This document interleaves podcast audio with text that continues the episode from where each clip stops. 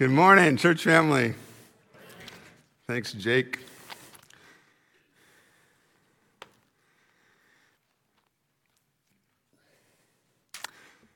When we think of Jesus, we think of what part of your Bible?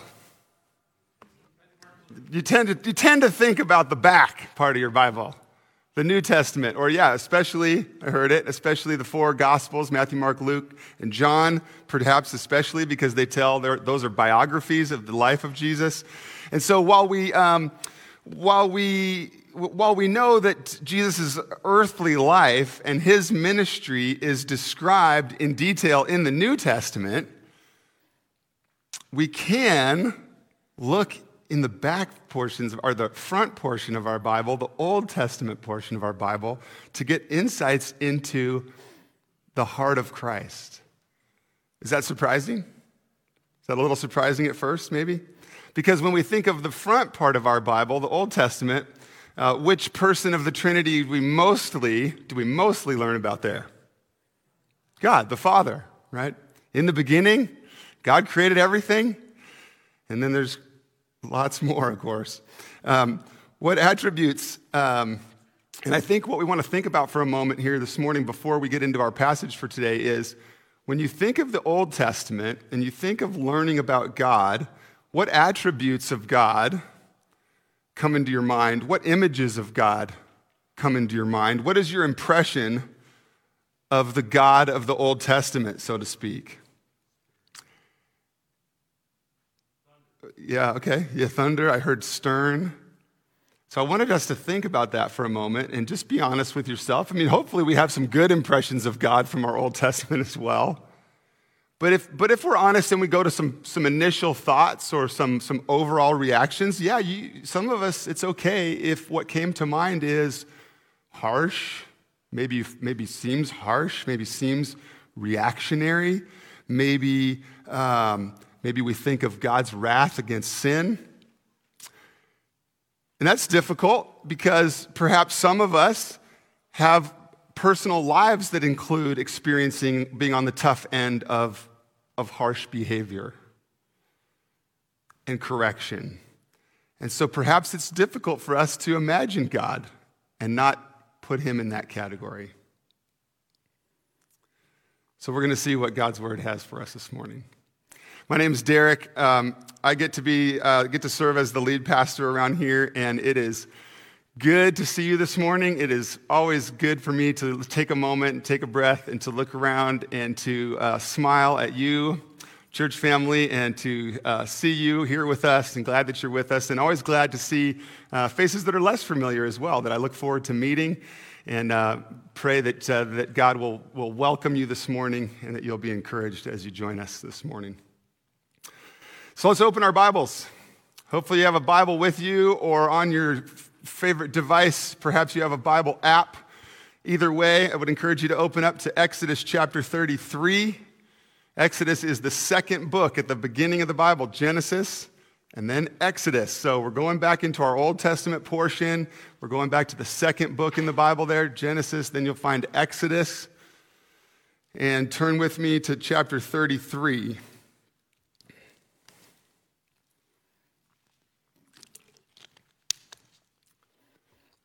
So before we start reading, um, let me give let me just give a very very quick version that sets the t- that sets the story for us, that sets the context of the passage that we will read. Uh, in, in these chapters leading up to now, up to thirty-two, thirty-three, what's happening is that God is going to direct his people Israel to head off from Mount Sinai and head toward Canaan, the Promised Land, and as God, based on recent events leading up to this, God lets them know, you need to go there, but I'm not going with you. I'm going to send an angel to lead you. I, I'm not going to go with you myself. And there's a whole story there. Feel free to read it later. But this doesn't sit well with Moses. Moses is one of uh, God's people, this leader of God's people. And Moses then pleads with God saying, He, he knows that it's not good to go forward without the presence of God. And so Moses pleads to God, no, you know, you need to lead us. You need to come. Would you please not send us out without your presence? Because Moses knew that, that God's presence is so significant for his people, that, that, that God's presence is critical to their testimony to the world. The reason that God's people, Israel, would stand out amongst the people of the world was because God was with them. And so Moses makes that request of God. Um, and that's where we pick up the story, Exodus thirty-three, and I'm going to start reading at verse seventeen. I invite you to keep your finger in the Bible and follow along so that we hear from God's word. We're going to read a few verses and talk and read a few verses and talk like that. Exodus thirty-three, starting at verse seventeen. And the Lord said to Moses, "This very thing that you have spoken, I will do. For you have found favor in my sight, and I know you by name." That's excellent. So Moses' request was, God, lead us, come with us, we need your presence. And wow, God responds and honors that request. So naturally, Moses wants more. Is that sometimes how we respond to God? Oh, thank you for that answered prayer, Lord. And by the way, but I mean, I'm not, I'm not, I'm not being mean to Moses here. It just struck me funny. Verse eighteen, Moses says, "Please, God, show me your glory." Moses asks God to show him what? His glory. What, uh, what is your impression? What is your thought when you think of God's glory? Perhaps when we think of God's glory, we think of his greatness, his, his complete otherness. He is just so different than us. He is other. He is set apart. He is on high. He is almighty. He is creator of the universe. Perhaps when we think of his glory, we think of those things, how majestic and how big and how mighty. Perhaps when we're when when, when Moses asks God, show us your glory, perhaps we're thinking God's going to reveal his greatness. Interestingly, look at verse nineteen. And the Lord said, "I will make all my goodness pass before you and will proclaim before you my name, the Lord." So Moses asked him to show what? His glory. And, and God responds and says, "I will show you my goodness." Is this perhaps God defining what demonstrates his glory? Interestingly, God responds saying he'll reveal his goodness and that he'll reveal his name. And what this is about is, I think it is, I think it's God revealing his own version of what shows his glory. We, we thought maybe of those things, and God says, I'm going to show you my goodness, and I'm going to proclaim my name. And that what that means is when, when we speak of a, a name of God, or when we speak of when he wants to reveal his name, there's, there's more going on there. It's God saying to Moses, I'm going to reveal my nature, my character, my whole person, all that I am. When he says, I'm going to show you my name, God is saying, I'm going to reveal my true nature.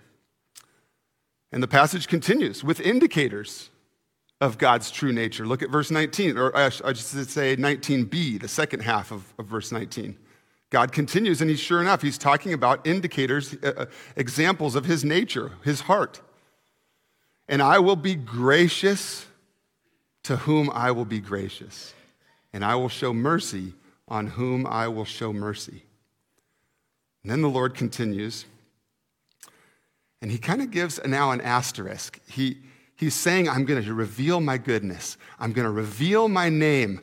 But there's a little restriction, God says. I'm going to reveal my glory, my goodness, my name. But I'm going to, there's a little asterisk, there's a little restriction to what I can do for you.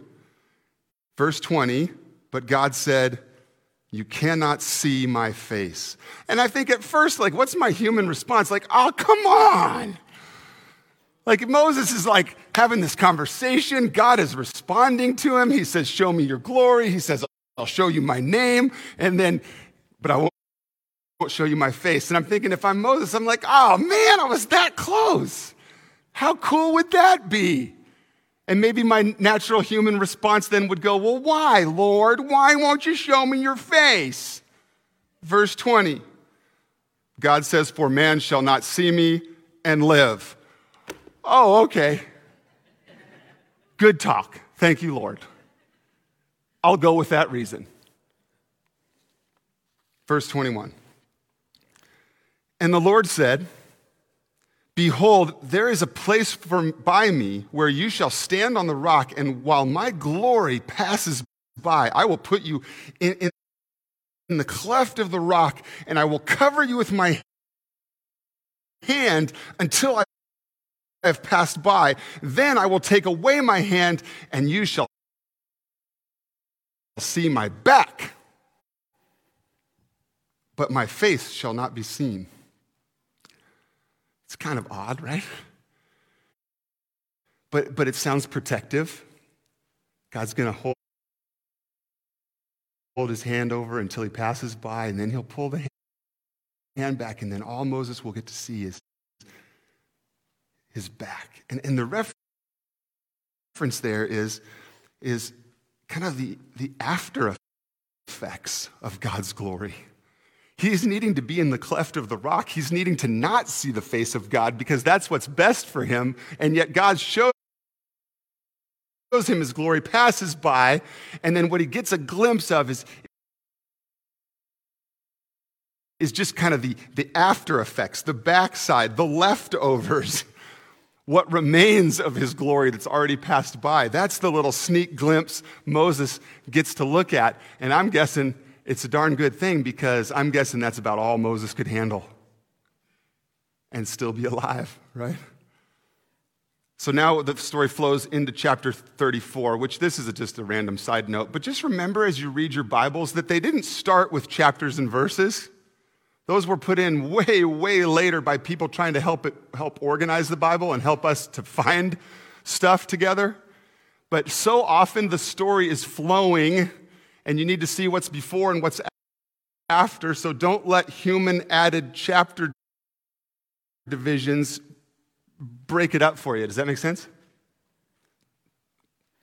So we're flowing into chapter thirty-four, verse one.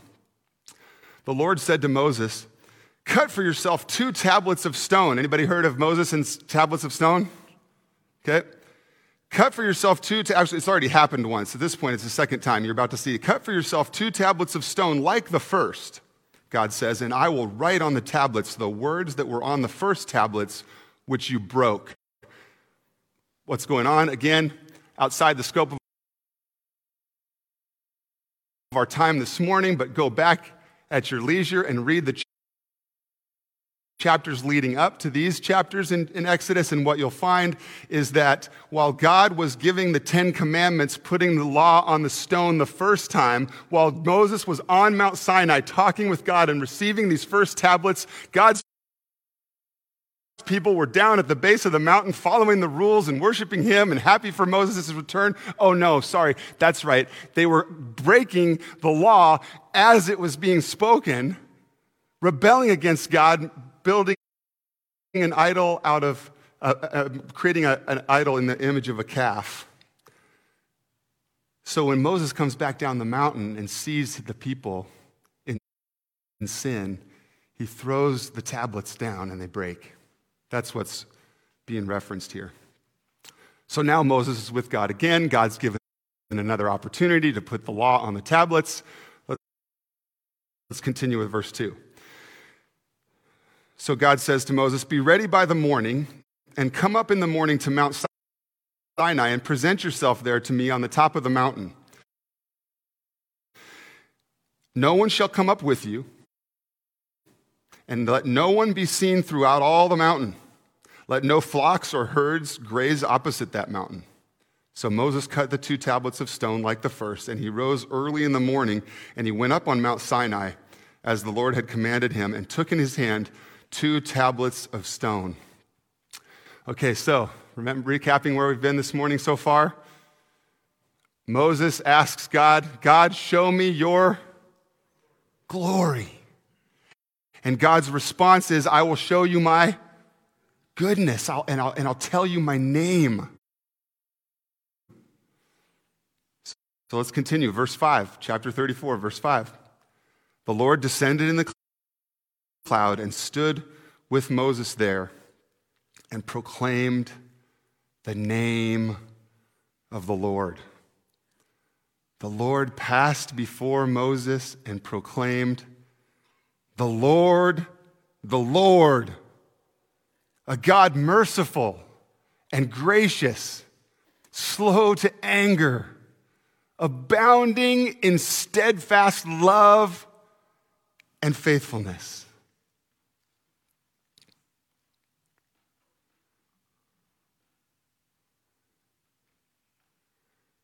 The Lord, the Lord, God says, a God merciful and gracious, slow to anger, and abounding in steadfast love and faithfulness.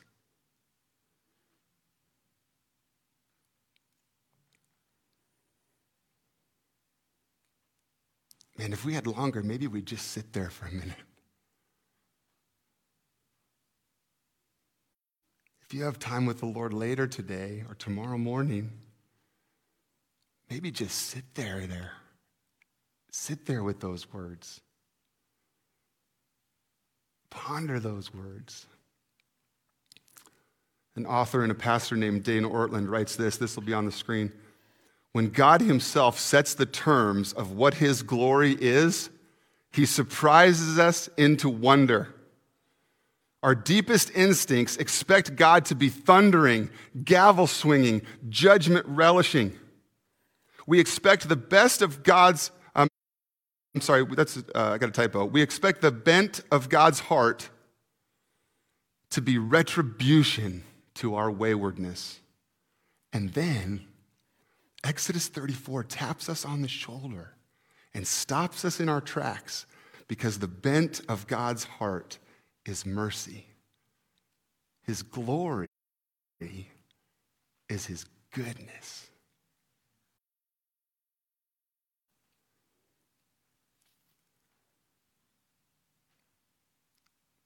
We want to hear, at Faith Church, we want to hear from God through his word.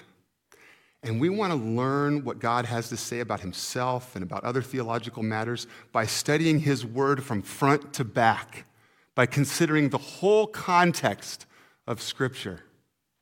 So is there more attributes in the nature of God? Is there more about his nature, his attributes, his character than that short verse? Of course. And yes, if we are truly to understand God the Father, the creator of the universe, yes, as we come to understand his attributes and his tr- and his nature and his character, it will include that he is a God of justice and that he pours out wrath against sin. Even later in this same passage here in Exodus thirty-four, if we were to continue on this morning, which is beyond the scope of our time, but even if you were to read it yourself, even later in this passage, there goes on to be consequences for sin. But the scope of, of, of our time together this morning is to ponder Exodus thirty-four, verse six. The scope of our time together this morning is to consider God the Father's deepest heart, who he is at the core, what, what flows most naturally and most freely from our Heavenly Father.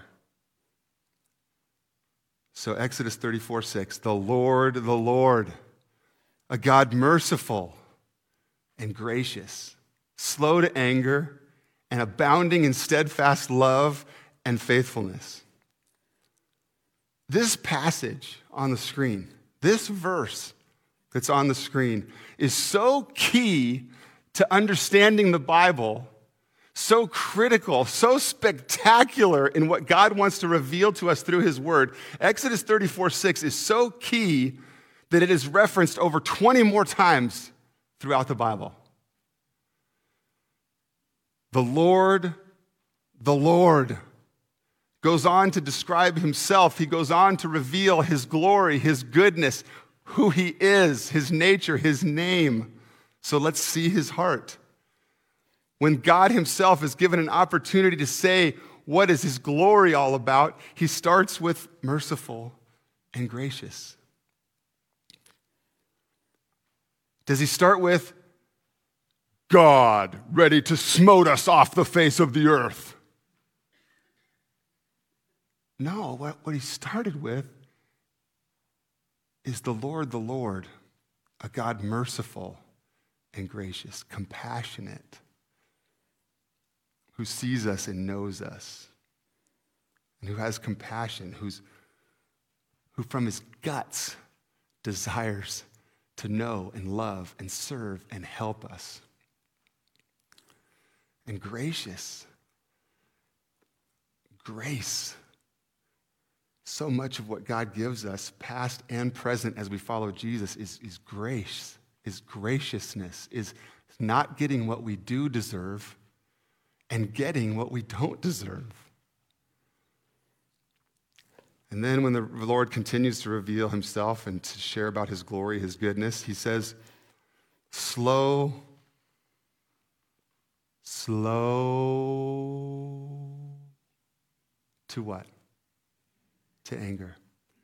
He tells us that no matter our impressions, no matter our misperceptions, no matter what we see that is true and necessary in certain situations, he wants us to know that his heart is slow to anger.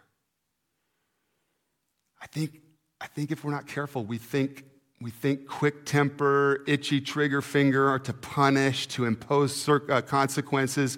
We think, perhaps if we're not careful about our image of who God the Father is, creator of all things, I think if we're not careful, we think that it's his anger that's easy to pour out of him. But the Bible says in multiple places that God is provoked to anger. And he says, I am slow to anger. I think we need to be careful not to think that it's his anger that flows so easily and that his love is withheld. It's the opposite. He is slow to anger, and, and it's his grace and mercy and forgiveness and love that is readily available and that naturally pours out of him and that he gives so freely. He says, I am slow to anger, and yet mercy and grace and compassion and forgiveness and love are coming. And then he continues, I am abounding in that steadfast love and faithfulness. God is all in. He's committed. He is there with you. He will be there with you. We can count on him. God says, abounding in steadfast love and faithfulness. I hope that's, if if you have opportunity to, to look at thirty-four, verse six, and ponder that. Do you think that's an opportunity for God to encourage you? Do you think if we ponder those words and understand that about his nature and his character and his posture toward us, do you think that'll be a blessing? Yeah. And so I, as we've kind of been doing in this series, you know, we're taking our Sunday morning times together to look to God's word, to study a passage of scripture and to see what it reveals to us about God's heart and more specifically the heart of Jesus toward us. But as we've been doing these weeks, we also have been letting you know um, that we have a free book to give you that's in the lobby. Dane Ortland wrote a book called Gentle and Lowly, and, and if this has been encouraging to you about the heart of the Father, I've got to tell you, you've got to soak in chapter sixteen. I talked to multiple people this week that, that was a blessing as they soaked in chapter sixteen. So if you haven't grabbed one of those books, you're welcome to. They're in the lobby, and uh, we'd love for you to have one. So here's a challenge for us before we wrap up a little bit. Here's a challenge for us. At the beginning of God's story, at the beginning of the Bible, in the book of Genesis, we know that God the Father, who is eternally existent, who has always been, we know that the beginning of the Bible, the early chapters of Genesis, tell us about God creating everything, right? Including humans. And he says about his creation of humans, I, I, God created them, male and female, he created them. And then he also describes our creation as what? In his image. God created us in the image of God. This is incredible. God created human beings with to, to represent him, to reflect his character to the world, to, to not be God, but to be made in the image of God, to reflect his glory, his goodness, what is true about his name. And so if that is true, then as we walk with Jesus and as we live lives to glorify our Father in heaven, and we recognize that he has made us to be his image bearers, if it is true about God that he is merciful and gracious and slow to anger and abounding in love and faithfulness, what does he want? What work does he want to do in you and I?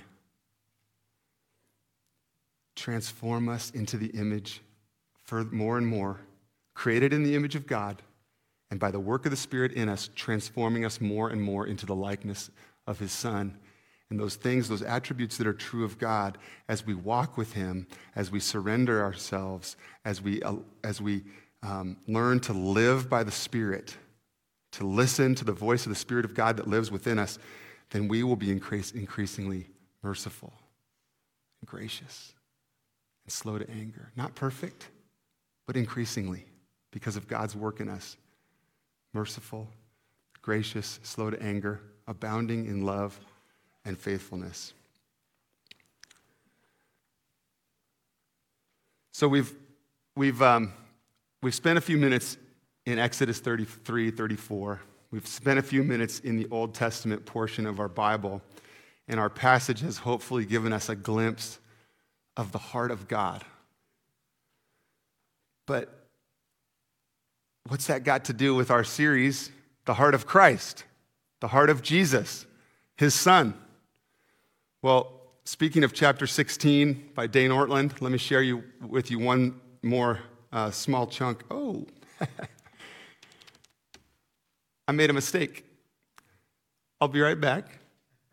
While I go to my office, ponder Exodus thirty-four, verse six.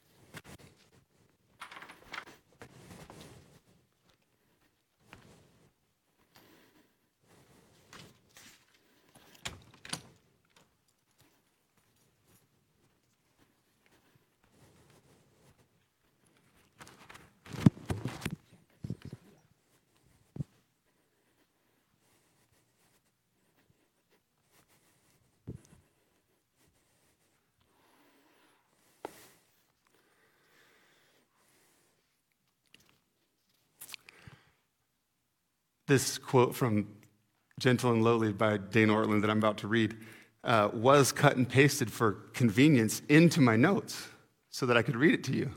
But out of efficiency, I took it out because I didn't have too much space. But then lack of efficiency, I didn't bring the book up here. Okay, so here's where I want to close. We were in the Old Testament this morning. We considered the heart of God. And yet our series is entitled The Heart of Christ. So as we look to the Old Testament, as we look to the character and the nature of, of God the Creator, what does God want us to ponder about the heart of Christ? The Lord passed by Moses and revealed that his deepest glory is seen in his mercy and grace.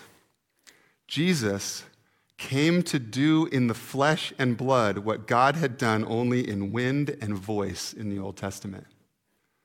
When we see the Lord revealing his truest character to Moses in Exodus thirty-four, we are seeing the shadow that will one day yield to the shadow caster, Jesus Christ, in the Gospels. We are being given in two dimensions what will explode into our own space and time continuum in three dimensions centuries later, at the height of all human history, when God became a man and entered into our lives. We are being told of God's deepest heart in Exodus thirty-four, but we are shown the, that heart in the Galilean carpenter who testified that this was his heart throughout his life and then proved it when he went to a Roman cross, descending into hell of God-forsakenness in our place.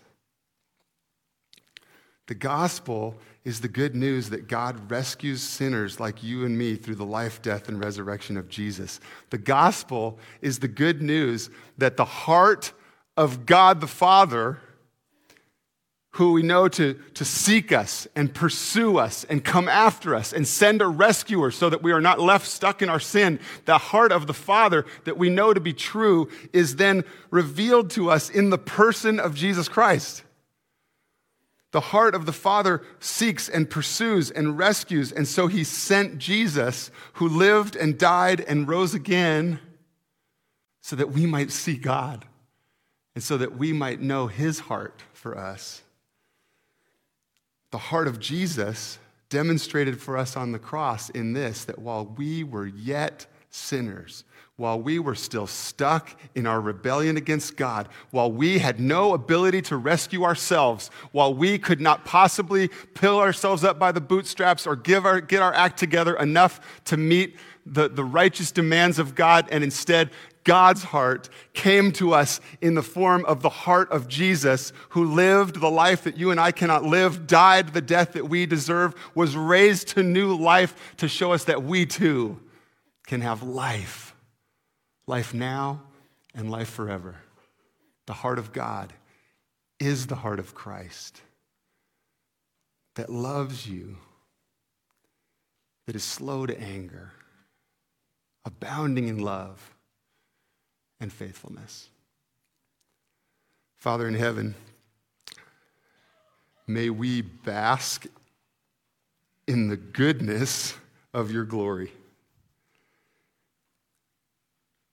Even in these few moments, in the rest of our day today, as we enter into a new week, God, would you help us to go to your word, even here in Exodus thirty-four, verse six, and bask in the good news of your glorious goodness, in the truths about who you are.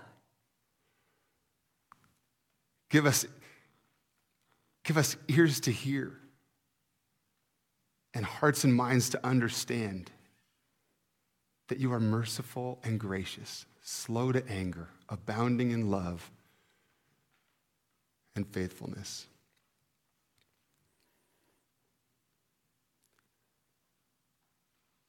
And God, by the work of your Spirit in our lives, as we give ourselves to you, as we learn to walk by the Spirit, as we learn to listen for your voice guiding us, I pray that we would en- as image bearers of your greatness, of your glory, that we would increasingly be transformed into the likeness of Christ, that these attributes that are true of our great God would be increasingly true of us.